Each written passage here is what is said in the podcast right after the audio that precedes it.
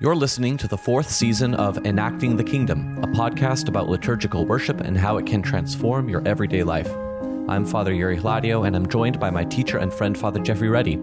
Father Geoffrey is the director of the Orthodox School of Theology at the University of Toronto and holds a doctorate in the field of liturgical worship. For our fourth season, Father Geoffrey and I decided to publicly publish a series of episodes which have hitherto been reserved exclusively for the patrons of this show. We'll be publishing them here exactly as they were heard by our patrons. Father Geoffrey and I release special private episodes for our patrons on a weekly basis, so if you like what you hear and you'd like access to much, much more, you can go to patreon.com slash enacting the kingdom to become a patron. But for now, we hope you enjoy the public release of this episode. Father Geoffrey, I have a little bit of beef with the Orthodox Church mm. in that Great Lent is such a beautiful time. It has such a such a structure to it. And you you you come to forgiveness vespers, starts with the lights on and you it's it's the the regular melodies, you're wearing gold, and then the great Prokeimenon, you know, turn not your face away from your child, for I am afflicted. It's this beautiful, and sometimes there's a special Ukrainian melody which we sing here at St. Maria's, which is uh, it's a tearjerker, and and Nikayla uh, really. Um, Mama Nikayla is my wife. Everybody, just so uh, the listeners know, she she milks it. Right? She she she can make you cry. Um, uh, she can make even the most the hardest of hearts uh, soften with that one.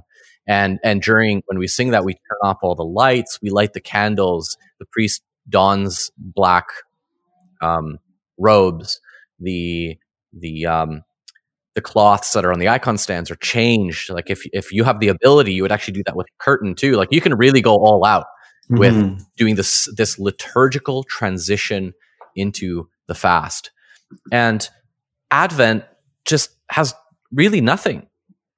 Like you just sort of do a regular Vespers, and I know there's there's some traditions that you do a Lenten Vespers, like the first night of Advent, but there really doesn't seem to be this nice, clean transition um, to Advent. Is is that right? Or, or am I missing something about the Orthodox tradition here?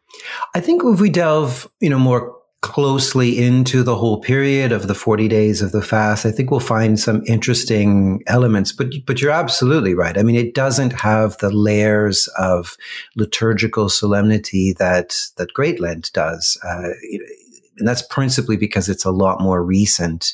Uh, Great Lent emerges at the same time as you know all of the great hymnography that we attribute to that first millennium you know, the writing of the Lenten Triody and the writing of, of the Menaion and the Pentecostaria and everything comes out of a, a real period of, of, uh, you know, flourishing in terms of liturgical development. But the Nativity fast as something imposed on the entirety of, of, the Eastern Church comes much later. And so there's no liturgical kind of correspondence with the actual 40 days of fasting. It's kind of uh, dissociated that way. So whereas in Lent, you get not only one layer, but multiple layers. Sometimes you just don't know where to look for all of the different things. It seems like the hymns are taking you in one direction and the gospels are taking you in another. And then the, the, the saints' lives being commemorated, commemorated on the Sundays in Lent are taking you in another direction. There's plenty of fodder for sermons, you know, in many years to come. But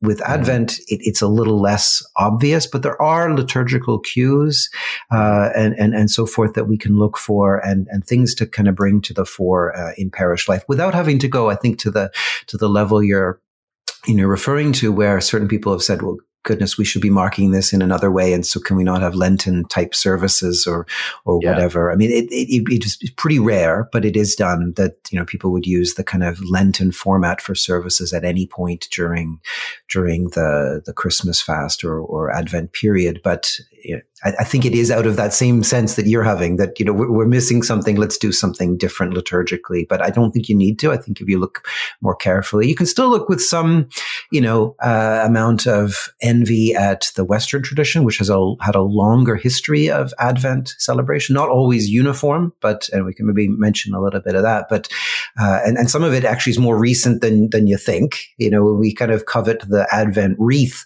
for example, uh, which is a big now, part of the liturgical celebration in the West. They have the, the wreaths that are brought out with the f- five candles, the three purple, one pink, and one white. You know, we sort of look at that with some envy. And I know there's if you go on the internet and search for Advent Wreath Orthodox, you'll find versions of that. But I mean, that only uh, emerged in the middle of the 1800s, so not in 150 years ago, uh, as a tradition. So you know, sometimes we you know, have this no- nostalgic way of looking at things that make things seem a lot older than, than they actually are. So, uh, by all means, you know, you can invent and iterate new traditions as, as we go along, but already embedded in our liturgical tradition, as I hope we'll talk about in the next few minutes, are some things that we can grasp hold of here.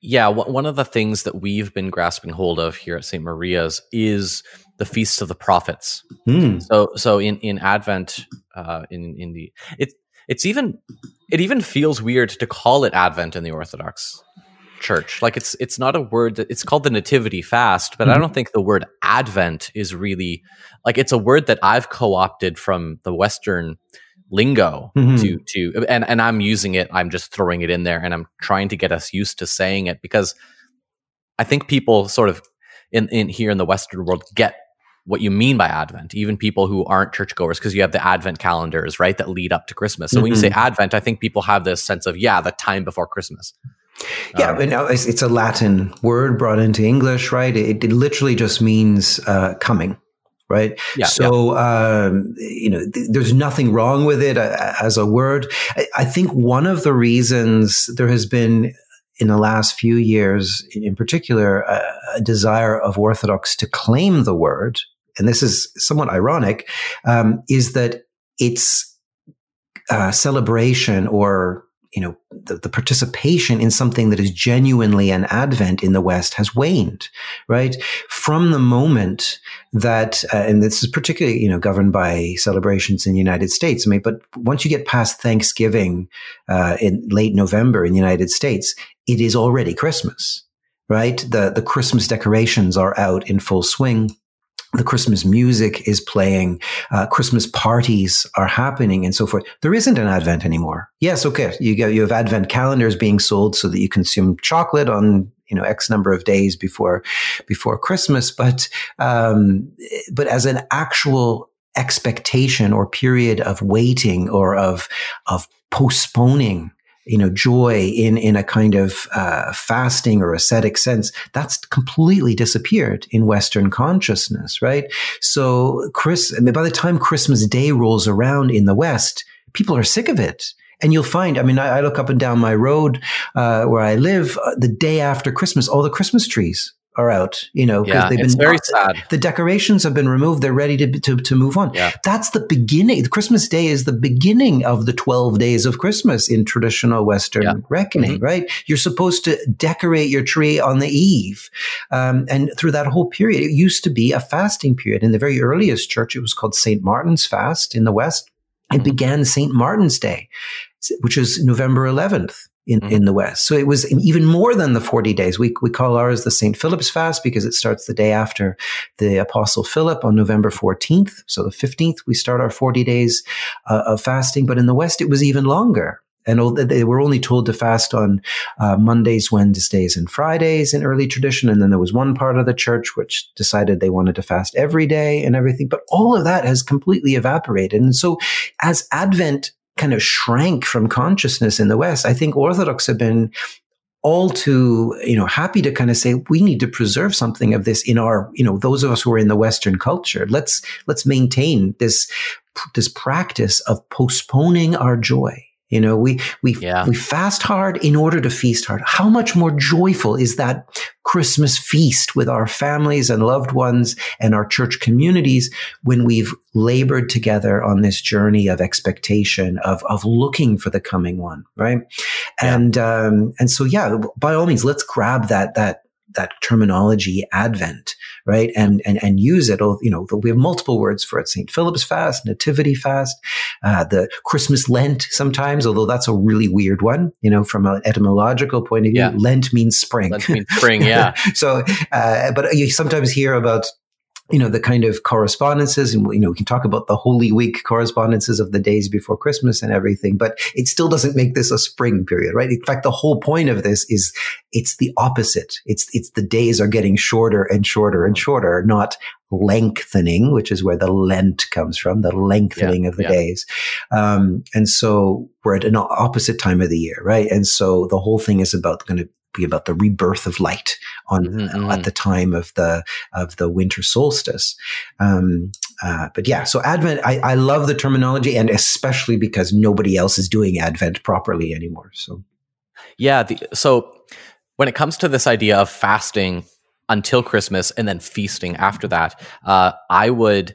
So I worked at Starbucks for like seven years, right, in my emerging adulthood, and my Christmas season, because I was still on the old calendar. So Christmas for me, December the 25th on my church calendar fell on the 7th of January, mm. right? So, uh, and then that last, that feast lasts till the 19th of January, uh, 19th of January. So I worked at Starbucks. The day after Halloween, mm. everything Christmas went up. Okay. Christmas music, well, Christmas music wasn't, they, they would slowly roll it in through the yeah. month of November, but like we were, like you just had you know, all of the Christmas stuff was up. So I would go to work every day and it would be Christmas, Christmas, Christmas, Christmas. But I would, I would only respond Merry Christmas if people said Merry Christmas to me. Mm. And I would hold off basically. And then the 25th would happen and I would work the 24th and the 25th because you're free. Was, I didn't have, I didn't have family around. I wasn't dating anybody that had Christmas family stuff. Like I, am free and they paid double time and a half plus holiday pay. So, um, so I'm going to do that. So, uh, and then I would obviously wish people Merry Christmas on Christmas Day. And then Boxing Day would roll around. Everything is taken down. Hmm. All Christmas things are taken down. Hmm.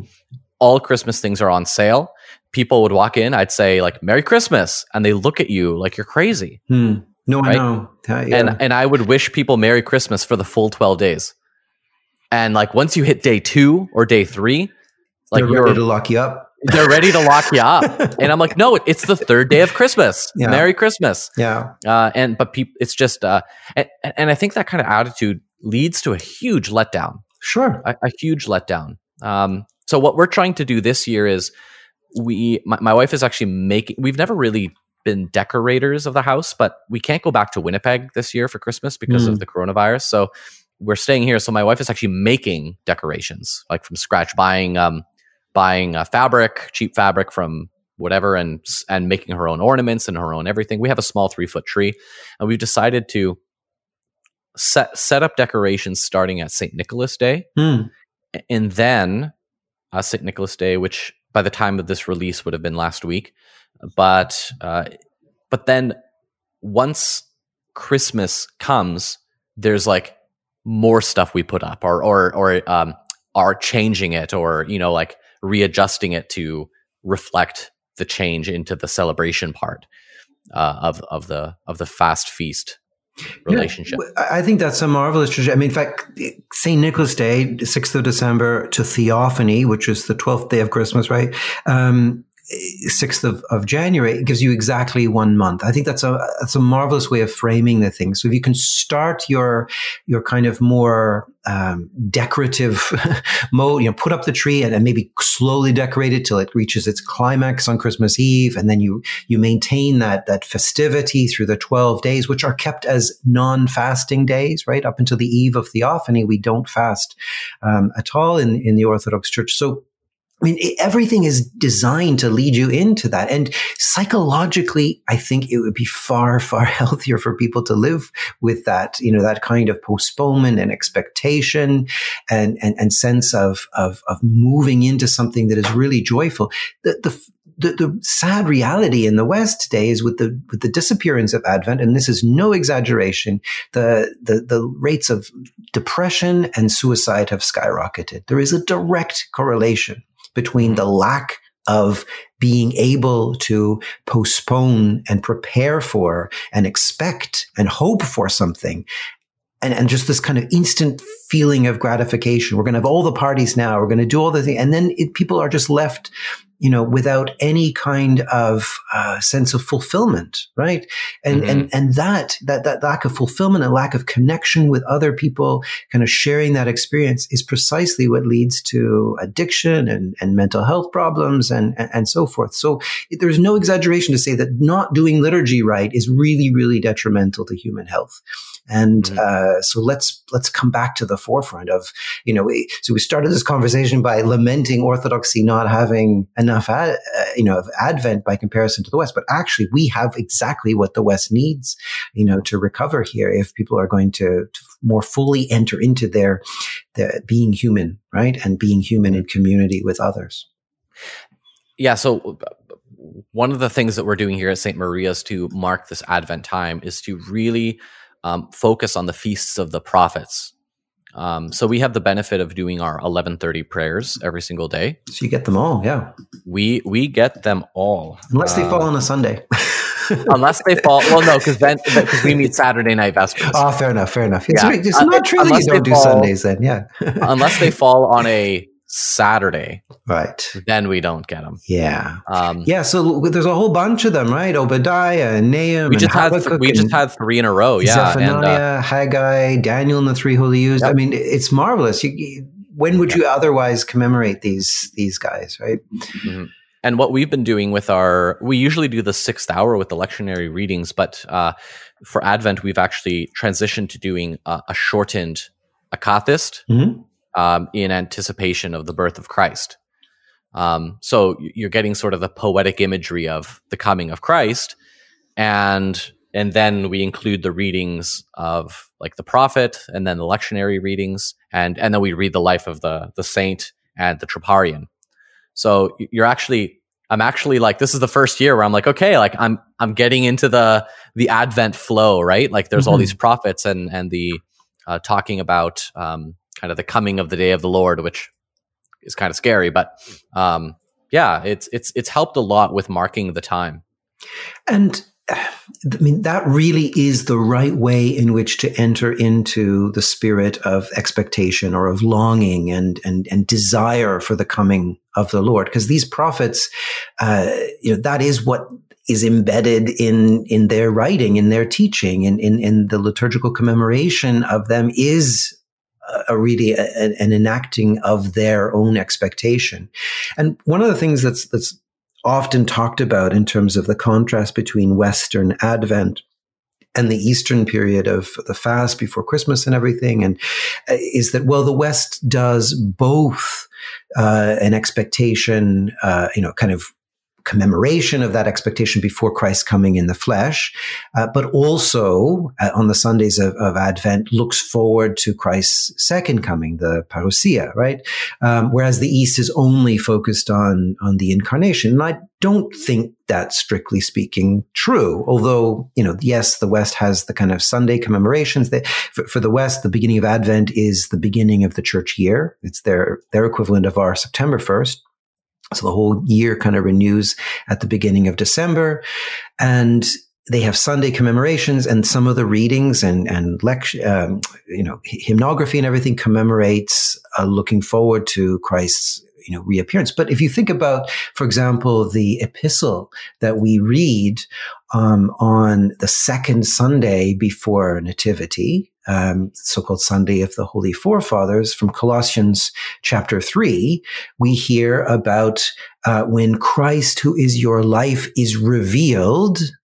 Then you also will be revealed with him in glory. And that's clearly, you know, a reference to the you know Christ being all in all, the new heaven and the new earth, Christ, you know, reappearance. You know, it's not so much coming again, actually, because Christ still present with us and his ascension was not a leaving, but rather a kind of veiling of his um, kingship until it will be revealed. So when Christ is revealed, we will appear with him in glory. That's clearly the expectation that we live now as the church. We're in between the incarnation and the coming or appearing again, right? The parousia. And so I think like the West, we can, we can do both. Now, obviously there is a, a really strong sense in which we do that in the first three days of, of Holy Week, right? The, the bridegroom mm. matins and everything. And the West doesn't have that. And so, yeah, maybe our focus immediately liturgically goes to that when we think of Christ appearing again. But even during Advent, we can join ourselves in a very, it's not just a kind of, well, I'm going to pretend in a dramatic fashion that we lived, you know, in the time of the Old Testament and we, we don't yet know about Bethlehem and the manger and and Christ, uh, you know, being the the coming Messiah and stuff. It's not that it, we can really join ourselves, you know, with Zephaniah and Zechariah and Habakkuk and and and others, knowing that we too are awaiting that fullness of the day of the Lord. The day of the Lord has been initiated in the you know life, death, and resurrection and ascension of Christ, but not not fully revealed. And, and so we too can really join ourselves and, and, enact the same expectation of the Old Testament prophets. And I think that's the sense in which we, we have the Old Testament saints as saints. It's not a purely historical remembrance. It is, we know that we are still part of the same covenant community. And mm-hmm. what they really were looking forward to has not yet fully been revealed right? The fullness of God revealed in Jesus Christ, but not, you know, in the fullness of what it will be revealed in the kingdom when it's revealed in its, in its fullness on, on that last day. So the prophets who talk about the day of the Lord, the coming of the Lord, the advent of the yep. Lord, we are, we're with them in that, right? And, and so it's not a, I guess, a, a, kind of dramatic or historical reenactment or, or, commemoration, it, we genuinely are in the same place, which is why, you know, they're so meaningful throughout the church year. You know, the, the inspired prophet Habakkuk at, at Pascha, right? Um, That's a beautiful one. A, a, beautiful one. It's one of our favorites that we share. But, uh, but yeah, so the, the saints of the Old Testament really, really important during this time. And of course, obviously those two Sundays that we do have a kind of Advent commemoration, the two Sundays before Nativity, those Old Testament saints come into their you know fullness of commemoration. We commemorate forefathers and then fathers, um, although don't ask me exactly what the difference between those two categories is because it's really muddled liturgically. Um, yeah, yeah. But uh, in any case, all of those, you know, who came before Christ, who were expecting, who were waiting, who who who did not taste of the fullness before us, right? Um, mm-hmm. As as it's put in Hebrews, and uh, and yeah, I mean, and, and, what's marvelous too is that how that corresponds with even uh, Jewish commemoration around that time, because of course they commemorate Hanukkah uh, in and around the time we're doing those two Sundays before uh, Nativity, and uh, that's of course about the Maccabean martyrs and about the you know the the time of uh, the, the the kind of cleansing of the temple, which was a necessary precursor to Christ coming in the flesh, the very temple that he will be, you know, dedicated at and presented at on the 40th day after Christmas, which will kind of bring an end to the whole cycle of incarnation feast, right? The meeting of the Lord on the 2nd of February. That temple was the one the Maccabean martyrs, you know, cleansed and, uh, you know, were able to go in and the miracle of the lights and everything that is commemorated at Hanukkah. So uh, it all comes together quite nicely, I think, in, in Orthodox uh, commemoration. But you know, around the Old Testament saints that we commemorate. Yeah, the the other thing about Advent in the Orthodox Church is that there are certain there there seem to be okay, so where Lent has this one decisive moment, like forgiveness vespers, you you liturgically enter into the great fast, right? Uh, it's very clear. Even the lighting, the colors are all switched in the middle of a service.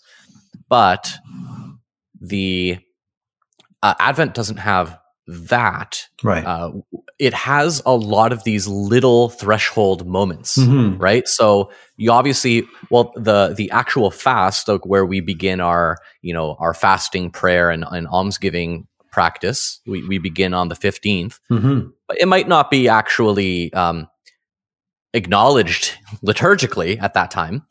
Um, but then you hit the feast of the entry of the Mother of God into the temple mm-hmm. which is in, in the in the verse it's actually calls it's the prelude, mm-hmm. right? Then you and from that moment on at matins you actually start to sing the nativity canon, mm-hmm. right? So you're already getting nativity language there. And then you hit the feast of St. Andrew, and then you hit the feast of St. Nicholas, and then you hit, hit these feasts of the forefathers with all these prophets. And there's, it's not that there's one clear, decisive moment that you enter into the fast. It's more like, like a, a small gate to a small gate to a small gate to a small gate right? Yeah. And you keep entering deeper and deeper as you go on.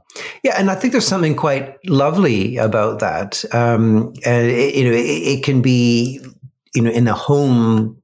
You know, built upon by the kind of thing you were talking about, where uh, maybe around St. Nicholas Day, you put up a tree and then maybe you make decorations together as a family and you put them up. And as you commemorate different saints, you can put some commemoration of those you know, onto the Christmas tree or keep, you know, have, have something around the home to, to commemorate this. Cause there's some really, really big saints that obviously come during that mm-hmm. period, mm-hmm. you know, right after the, I mean, right before the fast starts and we give that name to the whole fast is St. Philip, you know, the apostle, yep. and then, then the Matthew evangelist right Matthew the day after. And then you mentioned Andrew and uh, the day we're recording this is both great martyr Barbara and St. John of Damascus.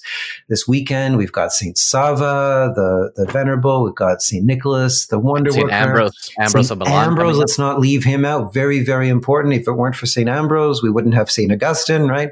Um, We've got Saint Spiridon and Saint Herman, Saint Ignatius, all these these marvelous um, you know saints that are are commemorated during that period. And and I, I like uh, you know if, if if the fasting journey together as a community is a kind of wilderness journey which it always is this is a wilderness that's filled with oases right? This is a desert yeah. where you know almost like every over every hill there's a new place to stop and to rest and to and to kind of just rejoice in God's divine providence, whether it's those Old Testament prophets we mentioned, or whether it's these marvelous examples of the saints, many of whom have now come to be so deeply connected with the Christmas period, right? I mean, you think about St. Nicholas in particular, I mean, there's a whole episode there on what, what happens to him through, through church mm-hmm. history. But the, the whole idea of selfless living and gift giving and everything is associated with, with saints like St. Nicholas, who are the embodiment of, of that that that way of,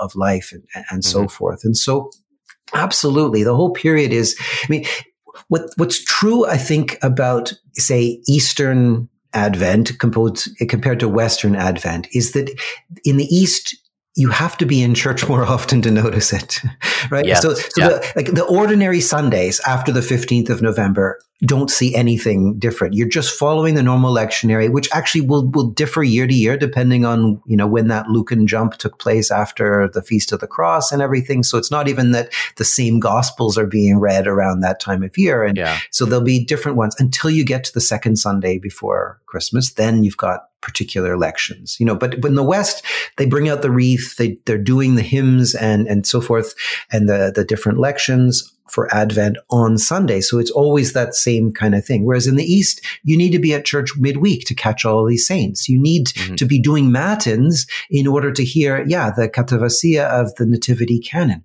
Christ is born, glorify him, rings out from the 21st of November right? Mm. Which is the feast of the entrance of the Theotokos.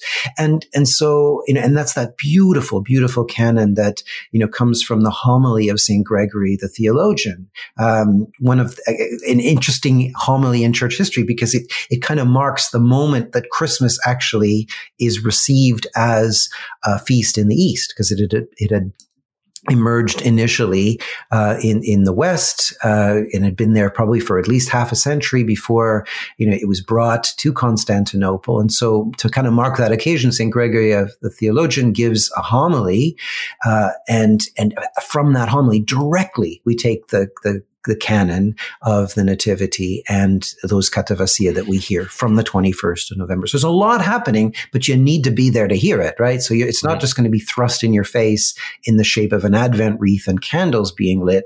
It's, it's, it's subtly embedded in all of these commemorations. And so when you go mm-hmm. looking for it, which is part of the exercise, right, of, of, of a journey, you have to kind of look for things and, and find resources on the way boy, is it ever rich, right? You'll find so much grace, so much, so much uh, of the story of God being told through all of these commemorations. But it, it rewards those who are diligent and and aware. right? Which are some of the characteristics of the, the spiritual life that we're supposed to be taking on anyway, right? Being open to the experience of God in the world and in others. There is a Ukrainian Christmas carol which picks up on this theme of of looking at all these feasts that are that are through the season. And it's the Christmas carol that you would sing when you first enter the home where you're going to do your Christmas caroling, right? So, uh, in translation, it would be something like, uh, Good evening to you, Lord, right? As in the Lord of the house, right? Mm-hmm. Good evening to you, master of the home. Uh, rejoice, uh, rejoice, O earth, for, um, for Christ is, is born.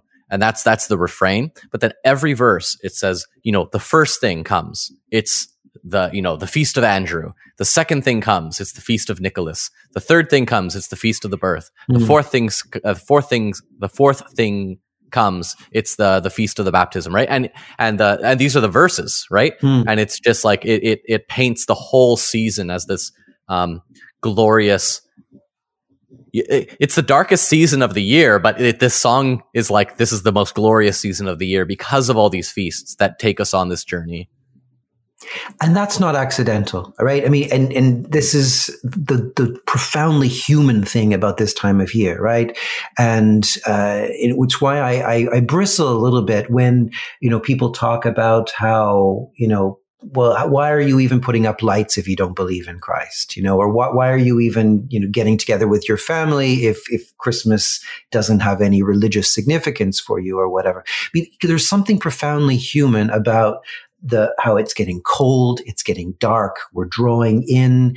Uh, you know, we we we need the protection and something of the joy of light to be kind of celebrated here. So I, I, rejoice, even you know, when I look in my neighborhood and, and and all the lights go up at this time time of year, and yeah, some of the the tacky uh, decorations and everything, you know, maybe they give a little bit of pause, but but otherwise, I mean, this is something that happens across the world in terms of you know finding ways to kind of counteract the, that otherwise very dark and cold experience of midwinter, right? And, you know, one of my favorite, um, you know, Western carols is In the Bleak Midwinter. You know, all of this takes place. This, this coming of Christ in the flesh, this birth of light, this birth of joy happens in the bleak midwinter. And so, of course, it's not accidental that we, we, you know, litter this time of, of the year with these great saints and all these marvelous commemorations. But it's marvelous, I think, that we have to go and look for them. The same way you kind of open up every door of an advent calendar, which is a kind of, I mean, I think anybody who's had that experience as a child just knows the, you know, what's next? What's next? What are we going to find now? And, and you open mm-hmm. that up and you see something, whether it's the chocolate or some image or, or verse or something. And it, there's a real sense of, uh, you know, I found this, right? And, and, and we in the bleak midwinter, in the darkness, in the cold, we found joy and the grace of, of the church living through the ages. And so all these marvelous saints, uh, you know, all have their role to play, play in that. The same way that we, we, you know, the, the, the Christmas lights are strewn you know, throughout the world, these saints and their lives and their icons are, are, are brought in, into the church to kind of, you know, bring that joy out of the darkness into our, into our sight. Well, I think that's going to be it for this episode.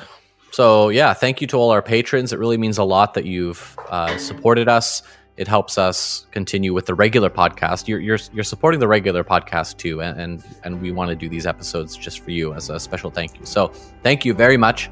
It's very meaningful, and uh, have a good rest of your Advent. And we'll see you again uh, probably next week. Thank you. Well, that does it for another episode of the private podcast of Enacting the Kingdom. Thank you again for all your support. Please feel free to comment with any follow up thoughts or questions. Father Geoffrey and I read them all. Looking forward to having you back soon.